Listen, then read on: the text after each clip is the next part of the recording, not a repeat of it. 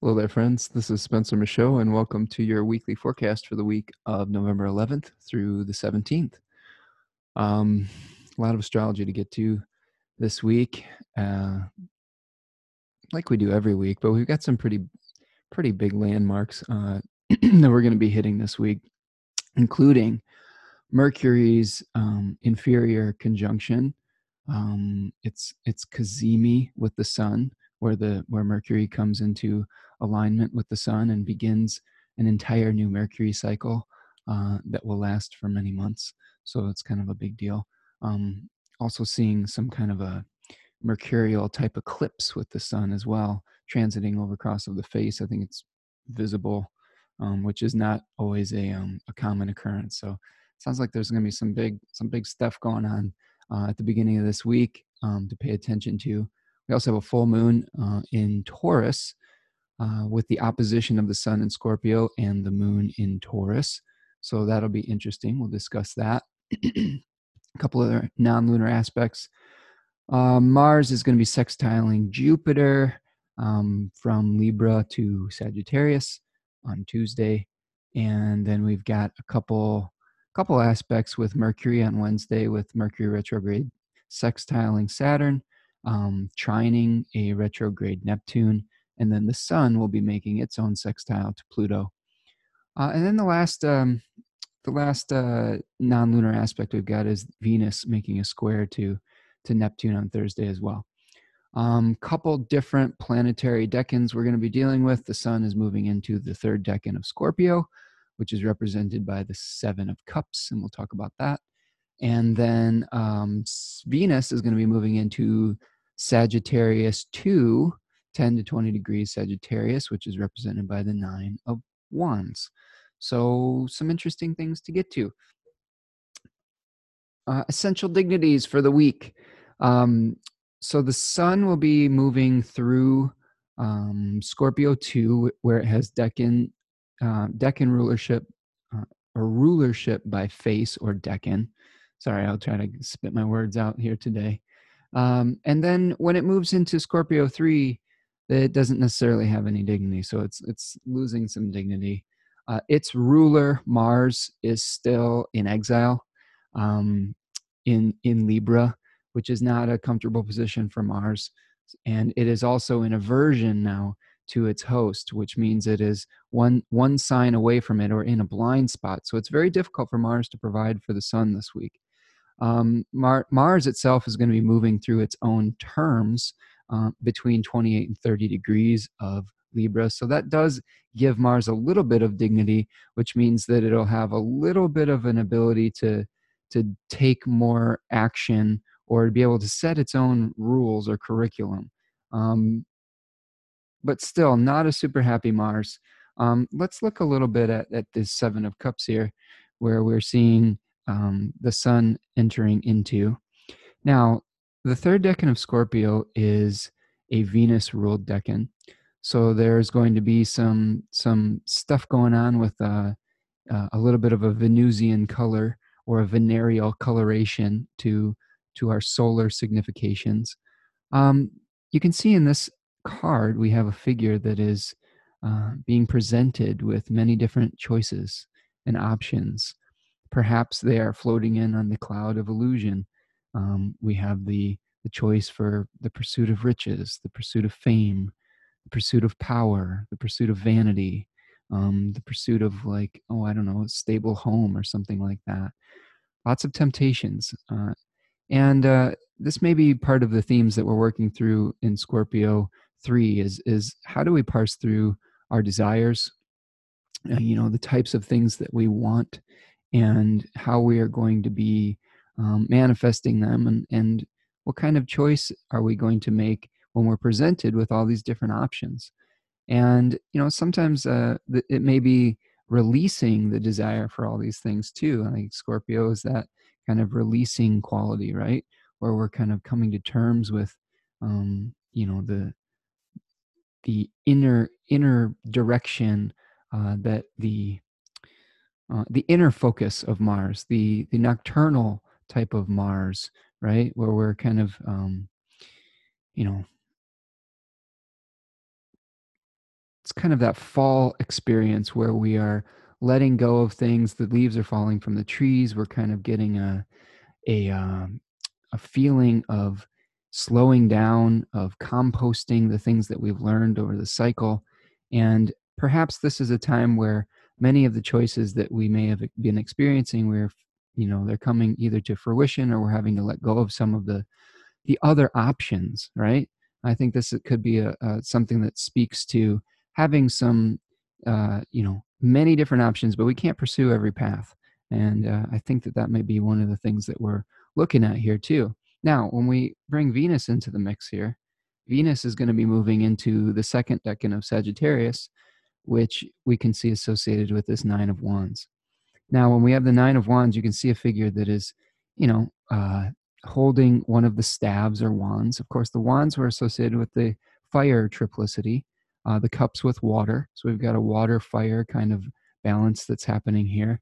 And um, this this figure seems to be uh, either preparing or recovering from a battle. Um, he he seems to be in a position like almost like a power position where he's like maybe he's taken uh, an injury, but he's he's ready to keep on fighting or defending his territory or his turf. Um, and there's some themes of of the the hunter as well with Sagittarius in general. We've got the the bow and arrow of the of the centaur, um, of the archer, and perhaps Venus is taking on more of a an ability to um, pursue some of the things or the desires that it wants. It may even be where we're manifesting uh, one of these particular things. This full moon uh, is going to be in a very fertile sign of Taurus, and we maybe we're finally finding the earthly container with the Taurus moon for some of the desires that we've been, you know, uh, experiencing internally, and some of the dreams that we've been having. They may actually start to take form um, perhaps as early as Tuesday when we're starting to see the, the full moon. Um, that is an exalted moon, too. If we're talking about dignities here, the moon is exalted in Taurus, where uh, the moon has honors. There's an, uh, an ability to be honored for the work that has, has been done. It's a very fertile area of the zodiac where we're, um, you know, I believe that it's been described uh, in a word that was taught to me by Austin Coppock in his in his his wonderful work, uh, fecundity, um, which is you know the the the field that is ready to be seeded or or plowed or it's been plowed and it's ready for the seed to be planted and it's it's got this fertility and there's this um, you know great support for some of the seeded dreams that we we may have had. So think about that where we may be seeing the the combination of desire mars and receptivity uh, with an earthly container the venus ruled moon in taurus okay? Um, jupiter is still in its own domicile uh, in sagittarius 3 it has triplicity by the night so it is has the resources it needs. It it, it has the wind in its sails uh, in the evening. Um, and we're seeing we're moving through the last weeks here of Jupiter and Sagittarius before it changes signs and and loses quite a bit of dignity as it moves into its fall in the in the Saturnian sign of Capricorn. So uh, the Jupiter things are very well supported for the next few weeks, but it, they may be a little bit more difficult to to manifest, or the rules are going to be changing. Um, now we've got all this hope, optimism, uh, motion, um, you know we're, we know what the dream is and we're, we're you know thinking about the sacrifices that may be necessary to to achieve it. Well when jupiter moves into a saturnian sign um, get ready to work harder for that progress. Um, progress may have felt you know not necessarily easy but we, we're still feeling that forward motion with jupiter and sagittarius and, it, and i think it's going to slow down a little bit and we're going to be um, working within some limitations and growing within some limitations. So be prepared for that. I believe that Jupiter moves into Capricorn around the first week of December. Okay. Speaking of our our old man Saturn, uh, he is still in the second decan of Capricorn, um, which is the uh, ruled by the card the Three of Pentacles. In, that card, we have observed over the course of our different video explorations, um, a blueprint, um, figures that are uh, making a plan, that are, are thinking about how to build for the long term. And this may be something that, that we're still experiencing that is very strongly supported in the Capricorn uh, area of your chart. Um, again, I encourage you to look at the your whole sign um, natal chart and see which house is being activated uh, with these different planetary placements. Um, the Sagittarian ruled area of your chart is getting a, a boost of optimism and hope and bridge building and abundant support. The Capricorn area of your chart is getting a reality check and is getting support from Saturn to to uh, work within the limits that you've been given. It's giving you the limits, but it's also giving you the perseverance and the ability to endure some of those limitations. And like I said, Jupiter's going to be hanging out with his buddy, his buddy, quote unquote, Saturn, um, for you know for about a year. So like Jupiter transits are roughly a year and some and some change, and um, that's going to be what a lot of what 2020 is going to be about. Is that Jupiter and Capricorn and Saturn conjoining Pluto and um, Saturn moving through the end of Capricorn itself. Um, okay, the other planet that we have, uh, non lunar planet, uh, is Mercury, which is still retrograde. Uh, it is in its own terms this week, 11 to 19 degrees of Scorpio. Mercury has rulership by term or bound. That's the uh, similar name for the same thing, where Mercury is getting to set the curriculum like a middle school teacher um, for our communications, for our you know ability to promote ourselves in a in a in a way as a merchant may, or um, you know in our ability to parse things out in our intellect. Um, Mercury is slowing okay it's very slow right now. We have a very slow mercury so we have to you can see like sometimes when i do these videos i'm like jabbering away. Today it's like like a um, oh man it's like a herculean effort to get the words out of my mouth and i'm gonna um, credit mercury with with that today. Um, so this is kind of how it goes you know you're fighting through layers and layers of uh, i don't know emotion, of fatigue, of lethargy, to even just get the words out of your mouth.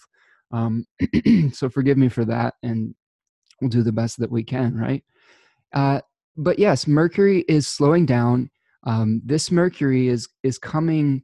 Um, they compared it in the Hellenistic text to a uh, a person taking to their sick bed when they were coming under the beams of the sun and becoming closer and closer to the the, the furnace of rebirth. Um, Mercury will get a boost. It will get like a renewal uh, when it when it goes into the heart of the sun on Monday, eleven eleven, which is seems like a very auspicious date if you're into that kind of thing. There's some new age theories that say eleven eleven is the universe saying yes, you know, and, and the opening of the channel. I mean, you can see that the the uh, symbol itself is kind of a you know looks like a open channel so to speak like you can see the the the two things kind of you know with something coming through it. Um, so really pay attention to what is going on uh, on monday. Um, before i get to that and I'll, I'll, I'll expand on that a little bit let's just talk about the moon real quick before we get past our essential dignity report our roundabout essential dignity report. Moon's going to start off exalted in taurus um, it'll have triplicity in the nighttime um, the moon is the ruler, uh, the triplicity ruler of the nocturnal, in, in the night, of the earth signs by night. Um, it, it has dignity by face uh, between 10 and 20 degrees, or the second decan of Taurus. So it's extra fertile around that period of time. The moon will be peregrine when it moves through Gemini, uh, which is said to be wandering or without dignity. Um, when it moves into Cancer, it will gain dignity by domicile and, and have access to all its own resources of nurturing and of being able to manifest things into form um, and fertility. And it will also have dignity by face because it is the um, decanic ruler of the third decan of Cancer at 20 to 30 degrees Cancer. And then at the very tail end of the week, it'll move into Leo where it is peregrine again. Okay. So moving forward to Monday, we're going to start off on a gibbous phase. And a gibbous phase is the lead up to the full moon. It's the the you know the, the one of the eightfold phases. Um, if you look at Dane Rudhyar and Demetra George, they talk about this this eightfold division of the moon, and each I believe each um, believe each phase is roughly 45 degrees and this gibbous phase goes you know up from you know one, 135 to 180 degrees before that opposition right? Um, so we're going to be seeing the, the lead up on monday. The moon is going to be falling under the bond. Um, this is another uh, hellenistic technique that we talk about where the moon is weakened by being uh, within 15 degrees of this of either a conjunction with the sun or an opposition with the sun. So this is something that we are you know feeling where the moon is going to feel a little weakened um, this is a uh, it's called what was my note there sundesmos i believe that's the the greek word um, i could be wrong my writing is super small and like i said my brain is working um, mercurially slow right now. Uh, but we're going to be seeing the, the, first aspect of the day is the moon making a conjunction to retrograde Uranus. Um, let me actually share my screen here so you can see these things happening. Okay, so here we go. This is Monday, and we're going to be checking out this moon as making its uh, conjunction with Uranus at about four degrees. So that's the very very early hours of of Monday. You know, we're probably feeling that at the end of Sunday here. I'm recording this on Sunday, uh, the the tenth, and um, you know we're gonna be getting that little that little jolt of electricity that we've been getting when when the moon makes contacts with Uranus. Uh, you know, some kind of um, new form is trying to take shape, some kind of uh, disruption to our material containers and our routines and our resources is being triggered Sunday night. And, and we're trying to kind of parse all that out. And that's going to be part of this full moon that we're experiencing because anytime we have a lunation now um, with Taurus involved, we're going to have Uranus be a excuse me be a part of it. And remember that the moon started its new moon cycle in Scorpio, conjoining at about four degrees of Scorpio opposite Uranus. So we may see something triggered from that new moon coming into fruition late Sunday evening and early into Monday morning of this week. Okay. Uh, the real big news of Monday, though, besides all that, is that we're having the conjunction, you can see this here, of Mercury and the Sun. Okay. I'm going to annotate this and see if it'll let me do this. Hold on, let me make sure I get it. Do there we go. There it is. I went too far. Okay. So at about 18 degrees, we're going to see uh, Mercury being exactly conjoined to the sun. Um, and this happens in uh, as Mercury is going retrograde. This is called the inferior conjunction of Mercury and the Sun. Now, because Mercury and Venus uh, have, have fairly regular uh, retrograde cycles, they will approach a cazimi with the Sun from the inferior position, okay, coming in from primary motion, okay, and uh, they will be also making an approach um, from this direction, which is the secondary motion when they are direct. Okay, so that's called the superior superior conjunction. They make a conjunction as morning stars during the superior conjunction and as evening stars from the inferior conjunction. Now, there are some authors that have arguments on this, but most of the authors that I've read believe that the inferior conjunction of the inferior planets being Mercury and Venus. Okay. Uh, the superior planets are, this is outside the orbit of the sun from our perspective. Um, and the inferior planets are the ones inside the perspective of the sun from our, our perspective, or the orbit of the sun, sorry. Um, the inferior conjunction is said to be the beginning of a new cycle from many of the authors that that I've been reading, including Demetra George. And so this is an important, a very important day. Um, I don't follow the news a ton, uh, but even I am aware that there may be uh, some pretty important things going on in our government um, beginning on Monday. Uh, I believe it may be the, the very beginnings of the official impeachment proceedings um, of President Donald Trump. So uh, that seems to be a pretty significant uh, omen in the sky of some kind of initiation of some kind of cycle. Now, the last inferior conjunction that we had was on July 21st at 28 degrees Cancer. So, if you want to kind of test this out, review your chart and look at the Cancerian area of your chart, um, if you know by whole sign house, and see if if over the last uh, four four months or so you had some kind of mercurial experience through that particular area. And um, what was began? What did you just resolve uh, over the last few weeks what what was coming to an ending over the last few weeks um, i know that like if i just share a, a little ant- anecdote um, my my daughter just ended her high school swimming season and she was starting to get kind of involved in that season at the end of july and uh, all of the the um, stuff that may have been manifesting through that. Uh, she had her final meet with the high school team um, this past weekend. This is another reason I'm dragging today. I've been uh, inundated with screaming s- swimmers and parents for two days in a row and being slightly introverted. Uh, it's fairly draining.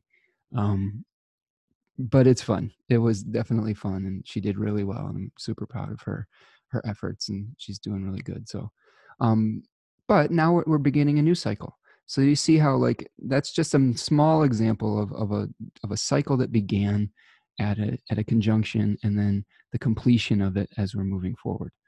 So look in the area of your life where that may be happening and see look in the scorpio ruled area of your chart now to start to get an idea of what kind of cycle you may be initiating for the next few months. Um, because this is going to be important. We're going to have another retrograde happening um, around February. Uh, so this is this is something that's going to last from now until probably the end of February, beginning of March. This this new mercurial cycle. There will be another um, conjunction of Mercury and the Sun in between that time, the superior conjunction, um, but uh, not for a while. At least I think there will be. I didn't take notes on that. Don't hold me to that, but that seems to be. Let's take. Actually, let's take a look. Look, we've got this beautiful program in front of us. It's one of those days, folks. I'm doing my best here. Okay, so let's actually look and see a few months from now when this will happen again. Okay, so we've got yeah. So here's our superior conjunction happening in January. Okay. And that's going to be uh, January 10th. Oh boy. Man, there's a lot going on that day. So there, yeah, and on January 10th, we're going to see the superior conjunction in Capricorn, 18 degrees Capricorn. That's the same day that we have roughly the Saturn Pluto conjunction. Um, and it's also very close to a full moon eclipse that happens roughly two or three days later. So lots of astrology in the first or second week of January. Hold on to your britches, folks. That's, um, but whatever you start now may have another um, kind of peak moment around the first or second week of January, and then it's going to be coming to a close. That cycle is going to start coming to a close. Um, let's let's take a look well, this is the beauty of having this kind of thing here. Um, let's look. We've got, now you can see here, see the retrograde um, happening.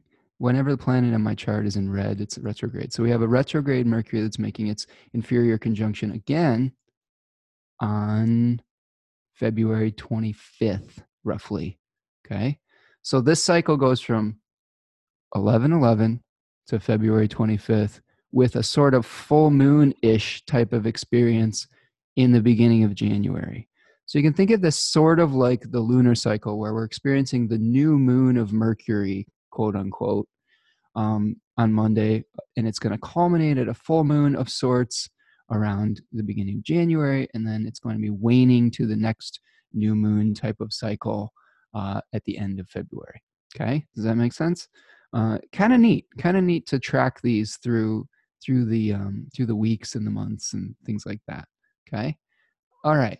So, what does that mean, though?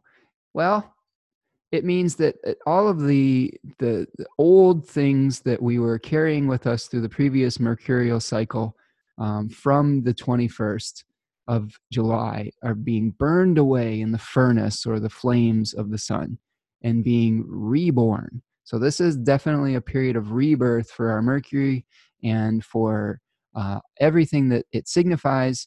You know, don't don't just think about this as the Scorpio part of your chart, although that's where a lot of it will play out. Um, look at the Virgo ruled area of your chart and the Gemini ruled area of your chart because Mercury is providing for both of those houses from this position in Scorpio. So uh, those two things will be connected. It'll be important to see what kind of things come up and, and recognize that those themes are going to interconnect. So, for example, just on my chart here, I have a Pisces rising on this chart just randomly. And it is Scorpio is the ninth house here of higher learning, of long distance travel, of belief systems, of orthodox religions, of um, journeys that have uh, a significant meaning. Okay.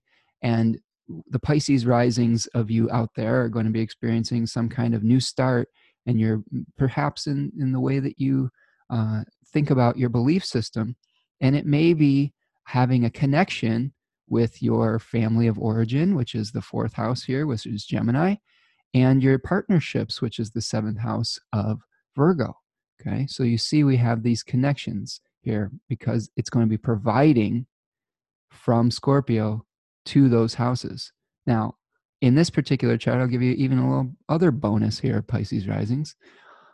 Mercury is, has a condition called an aversion to the fourth house. So there may be it may have difficulty providing for the family because it is is on one of the other two signs opposite uh, on each side of the opposition, um, which is a blind spot.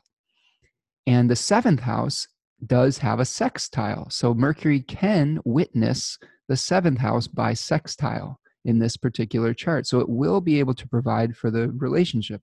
So if I had to make a delineation here, and this is something if you want a personalized reading, you know, feel free to reach out. We can schedule something over Zoom, no matter where you are in the world. I would say to this client, uh, you may have a start in your um, ninth house of belief systems, of long distance travel, higher learning, and it may be uh, beneficial for your partnership or you may have a partner that comes along that, that helps you in that area of your life.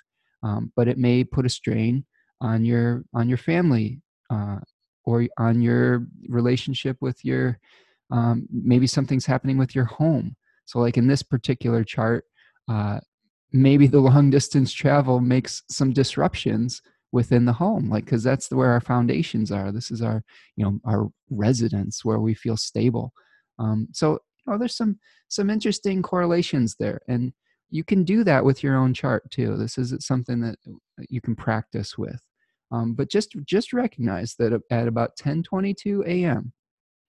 That's when Mercury is in the heart of the sun, and there are different authors that uh, give different aspects with that. The uh, Hellenistic authors said when Mercury was within one degree of the sun, the medieval authors narrowed that to about 17 minutes, which is just a portion of a degree.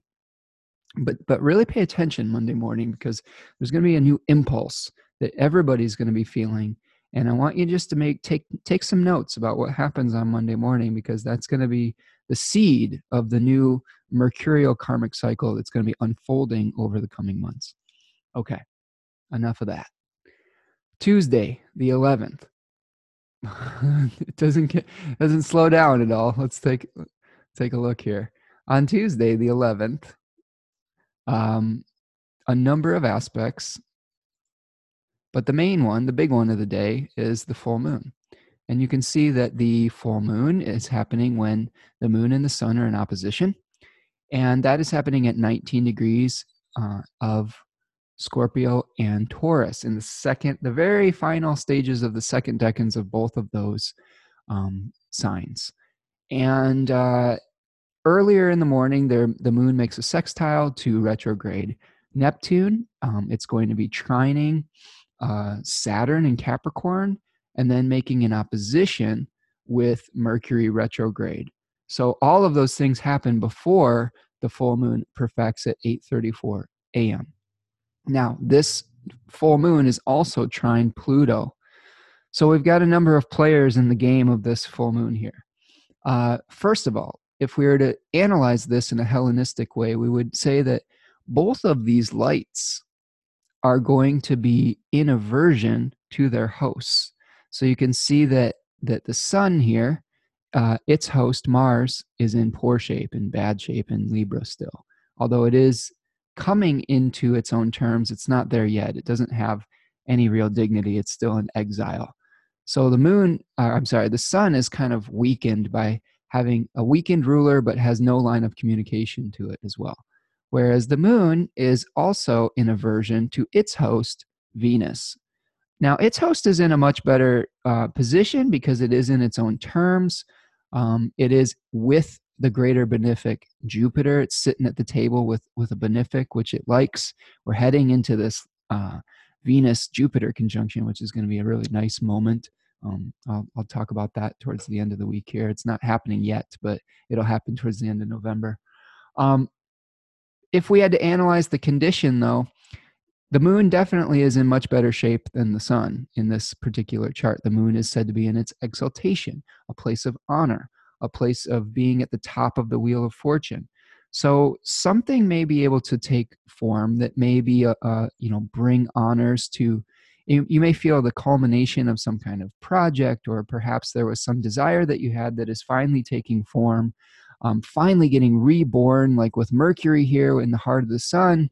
You know, maybe there's some new start in that mercurial area as well.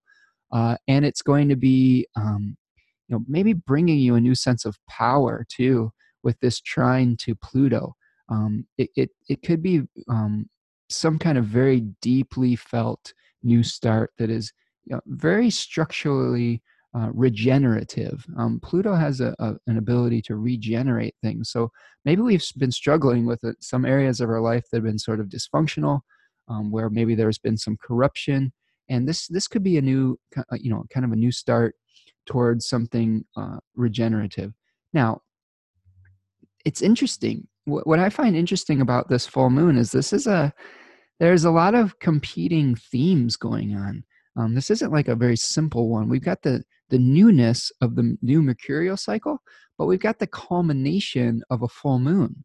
So that's kind of a strange dichotomy, isn't it? Where we got this kind of new thing starting, but also something coming to fruition.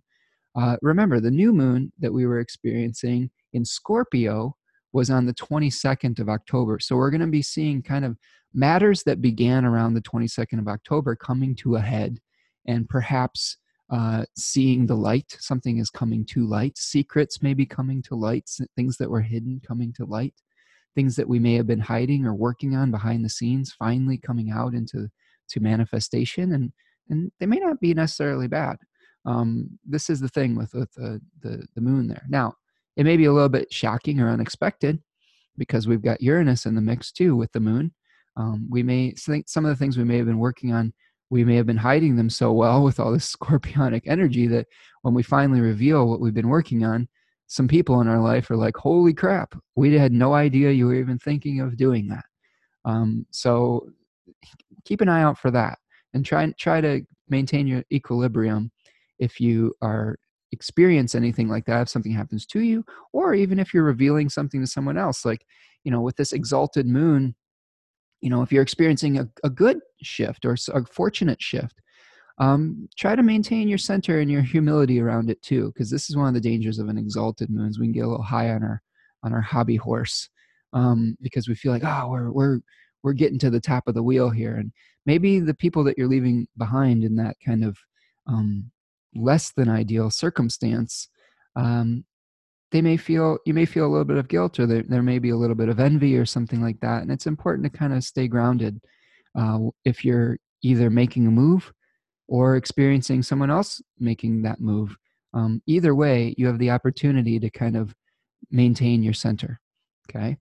So that's one thing to keep in mind. That's my practical advice for for the week is you know enjoy the fruition of something uh, or you know try to be um, graceful or gracious when you're experiencing those changes whether they're happening to you or you are the one initiating them okay um what else Another thing to keep in mind with this full moon is that we had a new moon in Taurus uh, at on the 5th of May. So this may be a culmination of something that was initiated that about six months ago as well. So take a look at those dates as well. You can take a look at the 22nd for a, a, smaller culmination, or you could take back a look back at the 5th of May for perhaps a greater cycle that's coming to fruition. And that may be uh, in, instructive as to what what kind of things you're working through. All right, the other aspect that's happening on this day is Mars is making a sextile to Jupiter. So Mars is at 25 degrees of Libra in its exile, making a sextile to Jupiter at 25 degrees of Sagittarius. Um, generally, when Mars makes a sextile to Jupiter, that would be something super positive, um, and it still may be there may be something positive that is coming out of a difficult circumstance uh, with Mars being in its exile. Um, generally, the connection of Jupiter with a positive aspect to anything is is good, um, but it but it's not it's not as good as it would be if like it would it was from a if both planets were in in great shape. Um, but this may be something that's helping Mars out a little bit by running into the bonification of of Jupiter in, in Sagittarius. Um, con- conversely, now, if there was a, a difficult aspect between Mars and Jupiter, Mars would be the one harming Jupiter. But since this is a nice aspect, it's probably going to be more about Jupiter kind of helping out Mars a little bit. So look at the two areas of your chart, Libra and Sagittarius, and see where there may be something positive coming out of maybe what it, you maybe something you've been experiencing really difficult uh, difficultly with the Mars Libra area of your chart and it's going to be getting a little boost from that Jupiter and Sagittarius on this this full moon day. Um, Jupiter sextile Mars was associated with heroic quests, uh, with exuberant energy, fortunate actions. The actions we take on this day may may be better informed and, and lead to more prosperity than than they might otherwise if we didn't have this aspect. Um, it's it's really interesting. This is we may have some enthusiasm that we that it starts coming back into the mix with this with this aspect. Okay, so that's our full moon. Um, you know we've got that. We've got this kind of very. Um, if I were to show you another card here, we've got the six of Pentacles coming into opposition with the Six of Cups. Okay. And the Six of Pentacles is like shows someone uh, giving charity to the poor, right? This is like a got like someone who is in a position of wealth or power, and you've got these people that are, you know, in need, and the ability to distribute that wealth. Um, we've got similar theme uh, echoed in the Six of Cups, where we've got the exchange of a cup with flowers into in it, um, and we have, uh, you know, in the Six of, of Pentacles, there's almost like an uneven power dynamic. Like one one person is is wealthy and able to distribute that wealth, where there may be a slightly more equal um, power dynamic in the Six of Cups.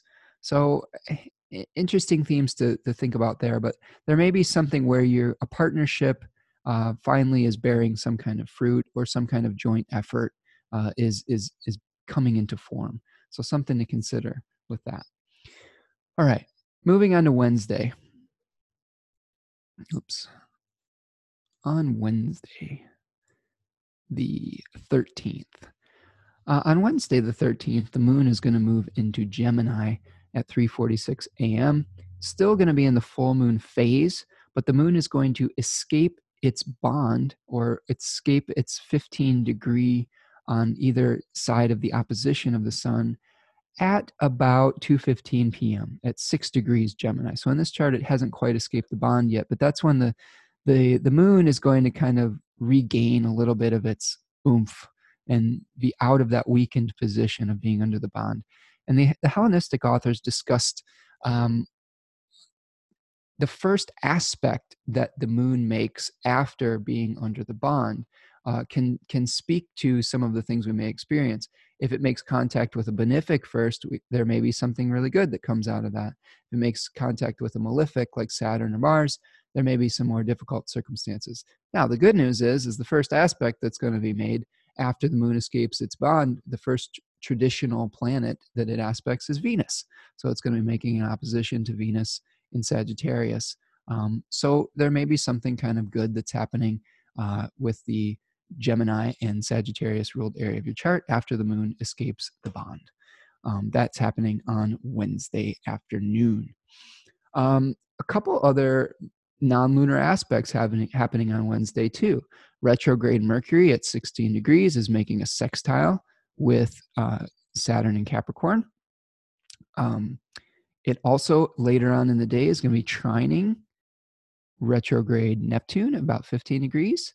And then the sun is going to be sextiling Pluto at about 21 degrees of Scorpio and Capricorn. So, a number of trines and sextiles at the same time that the moon is escaping the bond. Okay, so Mercury sextile Saturn. Uh, generally, this aspect could enhance our, our mental focus, our ability to be disciplined with our thinking. We may have a little bit more pragmatism or well thought out communication. Now, Mercury is still retrograde, which is a, a, a debilitating uh, condition for it. Um, but remember, we're letting go of the oars and we're kind of letting the stream of our life redirect us. Now, as the moon is, or I'm sorry, as Mercury is escaping that cazimi, it's still going to be um, weak. Okay. So remember, if we say Mercury is like a person taking to its sick bed as it comes into conjunction, and then it's kind of gotten, oh, I don't know, the medicine that it needs or some kind of treatment or rebirth. And then it's like like somebody who's recovering from an illness and trying to walk again, but those first little unsteady steps. Okay, so it's not like you want to go run a marathon after you've been laid up with the flu, you know, uh, for two or three weeks, right? You want to kind of get your foot, foot, your feet underneath you and get your bearings first before you kind of start moving quickly again. Mercury is going to be, uh, you know, gaining speed, but it's still moving very slow and and very like you know cautiously so there may be some cautious uh, mental discipline communications that are happening um, the first seeds of that we're going to be seeing um, with the sextile of the sun to pluto um, this again is going to increase our intensity our drive our um, could be a, an enthusiastic type of position um, but it's also bringing light to some of the shadow things in our life. Uh, it's this may ignite some of our deepest um, either desires or shadow self, and it may be shining the light on those parts of ourself that maybe we remain hidden that are bubbling underneath the surface. Maybe it's lending solar fire. Okay, solar fire um, is also an, an astrology program um, but maybe it's lending its solar fire to uh, the plutonic, you know, lava and heating it up a little bit so we get a little bubbled we get excited we might be really starting things might starting to brew under that surface and in a positive way hopefully with the sextile because the sextiles were easier contacts um, this may be also speaking to the the renewal and the the rejuvenating aspect that we're of of Pluto and of you know that we're seeing with Mercury kind of starting to come out of its sickness and regain some strength. Towards the end of the day at 5:34 p.m., Mercury retrograde is going to be making a trine to Neptune. So this is this is a, a positive contact between these two planets, but it also definitely has the possibility um, for misunderstandings or confusion. I think the main challenge with this particular aspect is getting a little bit too idealistic with your thinking. Um, there's going to be this is a very intuitive com- combination with these being in, in water signs. Uh, this may be a lot of nonverbal communication type of thing that we're experiencing. A lot of dreaming. This is a really where our thoughts are really kind of really getting into the uh, what what could be the possibilities. And I think that it's also an enhanced uh, placement for intuition. I would I would say too. Um, but just be careful that you don't get swept away uh, on the the ocean oceanic waves of of the, the beautiful dream, um, because you, want to use some of that Saturnian pragmatism uh, uh, that you've experienced earlier in the day, and uh, you know keep keep one foot on the ground. You can dream a little bit, but keep keep one foot on the ground if you want to uh, use all of these transits. They're most they're most effective and most efficiently. Or, you know, the other thing this could be is maybe we just are having a little bit of mental fatigue after this pretty big beginning of the week. Um, I can't emphasize enough that the astrology for November, there's a lot going on in November. It's a lot of big culminations and new starts uh, as well. So um, maybe we're just, you know, it's time to kind of catch your breath and maybe relax a little bit. This would be actually a great aspect to take a salt bath or something in the evening and just kind of sit within your own sensory deprivation tank and uh, you know go into your mind a little bit or your your your imagination a bit and try to re- recharge and regenerate before the next set of you know uh, manifestations comes about or or demands on your time or your resources okay all right let's look at thursday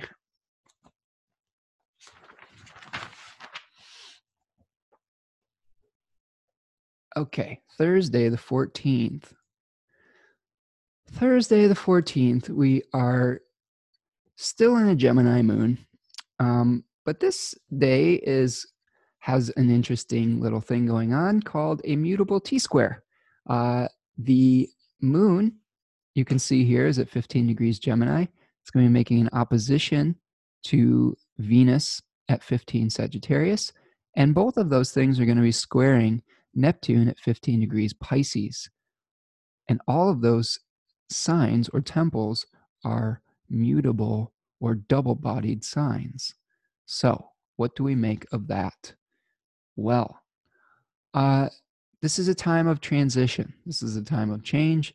This is a time where there may be some competing interests in your life uh, in those areas of your of your chart where you may be feeling that there's many many options then it's trying to parse out all of the different choices that are before you. Remember, we talked about the sun being in the third decan of Scorpio, uh, being offered all these different possibilities, right? And we kind of have to, you know, to do any one of those uh, things most effe- efficiently or effectively, we can't do everything. And uh, the moon at 15 degrees of Gemini, this is uh, ruled by the, or the card that's associated with it is the nine of swords and in it you can see a figure that is kind of laying awake at night um, and having kind of a nightmare uh, maybe overwhelmed with all of the different possibilities and choices or then maybe maybe you've started something new this week and it's like just trying to get all the details straight is just creating a little bit of anxiety. Whereas venus in 15 degrees sagittarius was that nine of wands that we were seeing where you know we have some resolve to keep keep fighting and to carry whatever burden we need to to, to hunt what we our desires and what we what we want. Um, and then neptune at 15 degrees of pisces we uh, we have the nine of cups where we see a figure that is sitting with his arms crossed with the cups of satisfaction behind him. And it seems like he is uh, manifesting some sort of dream um, and there's a, a, sense of fulfillment. So this may be like we're trying to get to this neptunian uh, dream this sense of fulfillment but we've got all these options and we are required to you know hunt all of these and take all these actions venusian actions and possibly harmonize uh, and, and that, that, that may be a little bit exhausting. This is the main thing that we're experiencing on thursday is that that car, uh, sorry the uh, mutable t square okay? Um, it's important with this that you don't overly idealize uh, your relationships um, your your vision um, that you don't have kind of that rose colored glasses type of experience. Um, this could be uh, a a time of overwhelm too so what i would recommend and this is something i've been learning through my own experience with feeling overwhelmed by the dream and my own uh, needing to find my own center and patience with it uh, I've been reading a really awesome book that I would recommend to all of you. Um, it's called Conquer Conquer the Pool. I know I know it's funny because it's swimming related again, um, but it's an awesome book. And uh, I follow this guy named Cody Miller on on Instagram and his his YouTube channel, and he's really a, an awesome ambas- ambassador for the sport of swimming. He's super positive, a hard worker.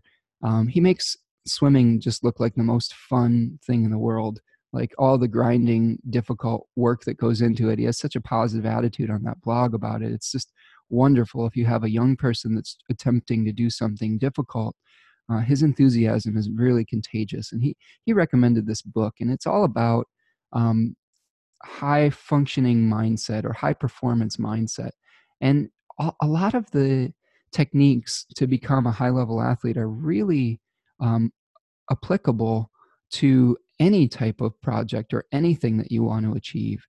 And one of the things that they really talk about is having the vision, having the goal, having the, you know, not not lowering your expectations necessarily, dreaming big, but at the same time being able to hold the necessary daily steps and celebrating the daily victories and the daily goals that you want to achieve for that particular time set so it's kind of like how do you hold the the grand vision and the details all in your in your experience and in your mind almost simultaneously okay? You don't always have to be focusing on the big picture. You can have that in the back of your mind and have that as a goal that you may write down and plaster to your to your wall or something like that.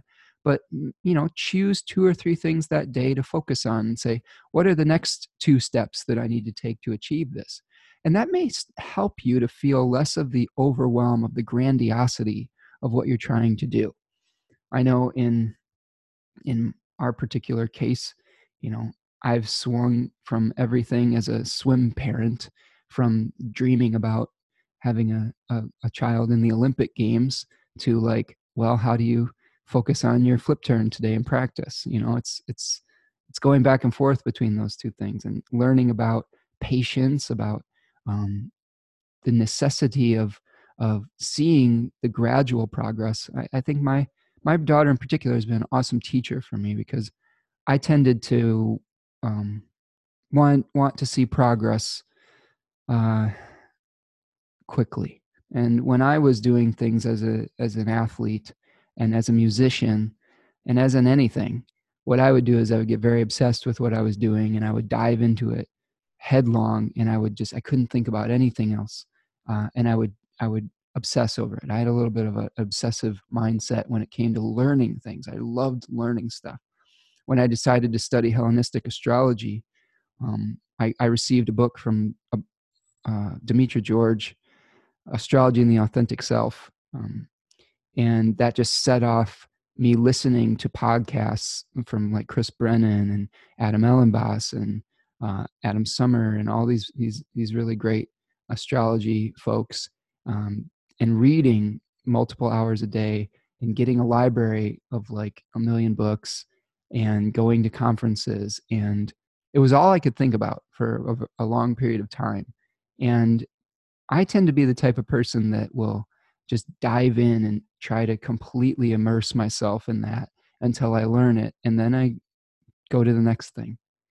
And this has been a really instructive experience being a parent of a child who is not like that, of a child who takes things one things very measuredly, one step at a time, uh, will not be rushed, and it's a good thing too because it's this is where we learn our greatest um, our greatest lessons. I think are through our children, and I've at every step of the way when I get super excited about something, she she's almost the calm voice of reason, and it's like she's kind of starting to gain some of my enthusiasm about things and i'm hopefully learning from her her patience and perseverance and willingness to do the hard necessary work to make that dream a reality.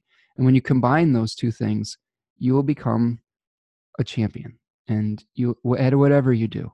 And i think that um, it's just a really neat thing to experience. I'm really grateful for it i'm really grateful for the learning experiences The last few months have been a, little difficult. I've, experienced some humbling things in, as a parent, and as uh, you know, maybe even overstepping a few of my own uh, limits, and and getting a, a, a nice little course correction from the universe.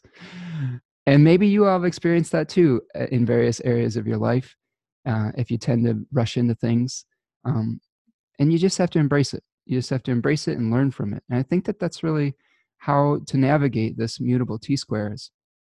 Try not to get too overwhelmed with your passion, your enthusiasm, and all the options, and realize that whatever you're shooting for, you're just going to have to take the necessary daily steps to make it a reality and to manifest it into into form.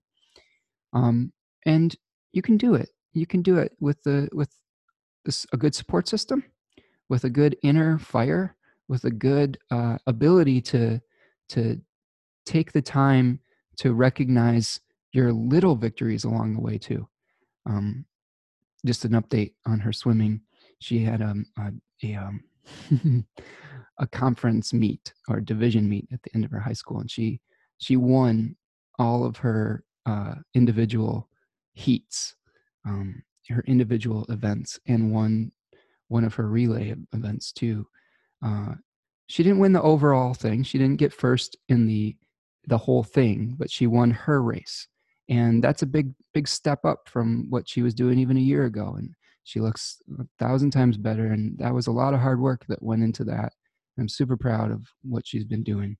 And like I said, hopefully by me sharing some of those victories, uh, those little victories, hopefully that's inspiring to you to to celebrate the small steps along the way um, because i don't think we do that enough. I think we, we all we see is the big goal and we don't take the time to celebrate all the, the small victories along the way. And i think that we would feel more motivated to keep going if we did that. Uh, another thing that this book really speaks about is motivation to start something or motivation you, don't just start something when you feel motivated. You don't just do something when you feel motivating. You know starting something brings motivation. Uh, and i think i thought that was such a wonderful thing to think about was if you can find the the perseverance to start something once you get rolling you'll feel more motivated as you go along and as you do it because you'll see some of the results of that starting. So that's my that's my other um, little tip from that that book, Conquer the Pool. Um, I believe you can get it online. I don't remember the author, but he's he was a high level swimmer and he's a motivational speaker and just really really well done. All right, more astrology. Friday, eleven fifteen. Uh, we have those are our main non-lunar aspects. So we'll just speed through the lunar aspects for the rest of the week. Moon's going to be moving into Cancer on Friday gaining dignity by domicile and by triplicity. Excuse me. This is the last day of our full moon, 45 degree full moon phase. On Friday, we're going to see an opposition of the moon to Jupiter very early in the morning at 26 degrees, Gemini and Sagittarius. It's then going to trine Mars at 640, um, still in Libra. And then the moon's going to be sextiling retrograde Uranus at 3 degrees, Cancer and Taurus. Uh, so, you know, a little bit, maybe, maybe these days are going to be into the weekend. We're going to be having a little bit less of the, the big kind of aspects, the more longer term aspects. And we're just going to kind of be seeing how these things are going to be playing out. We, we may be reflecting on how we're going to, what our next moves are going to be.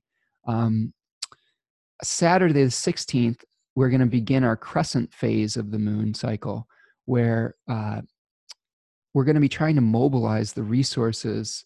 I'm sorry, no, that is not correct. Sorry, my notes are incorrect. I got Mercury retrograded. This is actually the disseminating phase. The crescent phase is the lead up to the full moon. No. sorry. The crescent phase is the phase right after the new moon where you are mobilizing resources to the new impulse that's happening. The disseminating phase is the phase directly after the full moon where we are taking the realizations that we have gotten from the feedback that we get from the full moon and we are putting it into action. We are sharing it. We're sharing what we've learned. We are taking action out in the world. We're spreading the seeds like Johnny Appleseed of whatever fruit that we discovered at the full moon. Okay? So this is like we're finally able to eat the, the ripened fruit uh, that, that we've you know planted as a little seed at the new moon. Uh, if you were wondering, the, the phase right before the full moon is called the gibbous, the waxing gibbous phase. Okay, cleared that up. Uh, the moon will be making a trine to retrograde Mercury uh, around 11:08 a.m. from at 13 degrees of Cancer and Scorpio. Uh, it will be trining retrograde Neptune at 15 degrees uh, in the afternoon, and then making an opposition to Saturn at 5 o'clock. So, really, the difficult one there is the the opposition to Saturn. Um, yes, you may have to be. It may this may bring about something where you're reviewing something that you started when Mercury was direct at around 15 degrees or so, or 13 degrees. Sorry, um, something may have to be redone around that period of time. Um, but you know it's a trine, so it maybe uh, you catch something, you catch a detail, and you finally are starting to unravel it a little bit. With the opposition of Saturn, there may feel like there's some kind of blockage again that we have to work out some kind of negotiation perhaps between your domestic life and, and whatever you're trying to do out in the world uh, of structure and form. Um, you know this this could be a maybe you have a new project you've initiated but you um, you know you got to make a negotiation with the family before you go out and do more things out in the world. And that those can be tough conversations sometimes. You may come across the limitations that you have. Uh, on sunday the 17th the moon is going to move into Leo later in the day, around five o'clock or so, losing some of that that domicile dignity. Um, and then we're going to have the moon's opposition to Pluto at 21 degrees. So if I see it, my chart here, um, here's our opposition here with Saturn on Saturday and making the trine to Neptune, okay, and the trine to retrograde Mercury. It's like a, it's almost like a grand water trine happening between um, the moon, Mercury, and Neptune. So that might be an interesting, an interesting day. Um, and then the uh, on Sunday here, here's that opposition with Pluto at 21 degrees or so. Uh, it's already past it in this chart, but you get the idea. Very early in the morning. So it may be, you know, some of the limitations we come across, maybe bringing up some sort of power dynamic or power challenge too. Whenever we have a lunar opposition with Pluto, it's bringing up some stuff from from the depths to be dealt with and, and to be processed. It's a it's a nice processing aspect. I don't know if it's nice necessarily. Oppositions are of the nature of Saturn, so it may be necessary. There may be some necessary processing of things that we have uh, maybe become corrupted or need need to be reborn or, and redone or re- regenerated, um, and that you know unplugging of something that's been kind of stuck or corrupted. Uh, towards the in the morning, we'll have the trine between the moon and the sun at 24 degrees of Cancer and, and Scorpio. Uh, and then we have a, a couple of challenging squares towards the end of the day with the moon squaring um, Mars at the very last degree of Libra, um, 3:14 in the afternoon.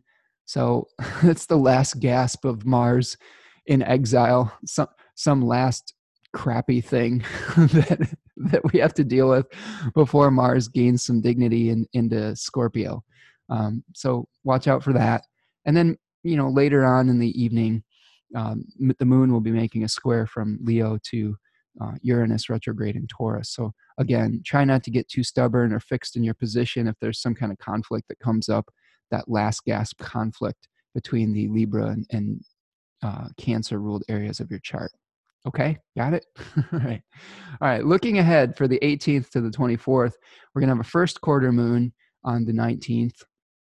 Uh, Mars is going to be ingressing into its home domicile of Scorpio. Yay, yay, yay, yay. Uh, for some of you, that'll be really good. Um, I think for everybody, it'll be just a, a, a more effective Mars in general. I'm celebrating because Mars is my profected Time Lord of the year, which means that it is kind of a very important planet um, for me and for anybody who is uh, in a Scorpio or Aries profection year, which was a Hellenistic technique that talked about one one house of the chart being activated for a particular year. So when your profected Time Lord gains dignity and goes out of its exile, it's probably a, a pretty good thing. So that's why I, am having a little mini celebration there. Um, you know, Mars is still malefic though, so it doesn't. There could be some severing or cutting type of qualities that still happen. It, it may still be a little bit of a spicy, spicy boy, um, but uh, it may be working much, much more directly. It's going to be a lot less like passive aggressive, and and you might be m- more able to stick up for the things that you really want and pursue the things that you want more directly um, and defend the things that you want without having to go through all these like back channels and backbiting and stuff like that. So, a much better Mars in the sky. Um, Mercury is going to be stationing direct on the 20th next week uh, at 11 degrees of Scorpio. So, we'll be unraveling some of the retrograde things there. Uh, the Sun is going to be ingressing into the sign of Sagittarius, sitting at the table with Jupiter and Venus. That'll be nice too. That'll be a nice little boost uh, before Thanksgiving. I personally love Thanksgiving, I like eating. Um, my lady is a wonderful chef, so I'm looking forward to. Uh, we we like to smoke a duck for Thanksgiving. Um, kind of not traditional, but super tasty. Um, anyway, and then uh, we're going to be seeing the conjunction of Venus and Jupiter on the 24th, which is a very nice aspect. Um, that is going to be balanced out by the challenging aspect of Mars opposite Uranus. So, like, it's gonna be something really great and something really like, whoa, that's crazy happening on the same day. Um, so, I'll talk about that more next week, though. But if you are enjoying these videos, make sure that you give a like down there. That really helps the visibility on YouTube. Share it with your friends. Um, if you want to support further episodes of the of the blog, the video blog here. I have a not I don't have a Patreon account yet. I should start one, but I have a, a Venmo that you can make a donation or PayPal me. That's much appreciated. Put a lot of time and effort into these videos, so if you like what you hear, um, you know, a couple bucks goes a long way. Just tells me that you that you care. Uh, but anyway, uh, I hope you all are having a good week and that you are having a good full moon and Mercury Cazimi week. And we will see you the next time. Take care, everyone. Bye.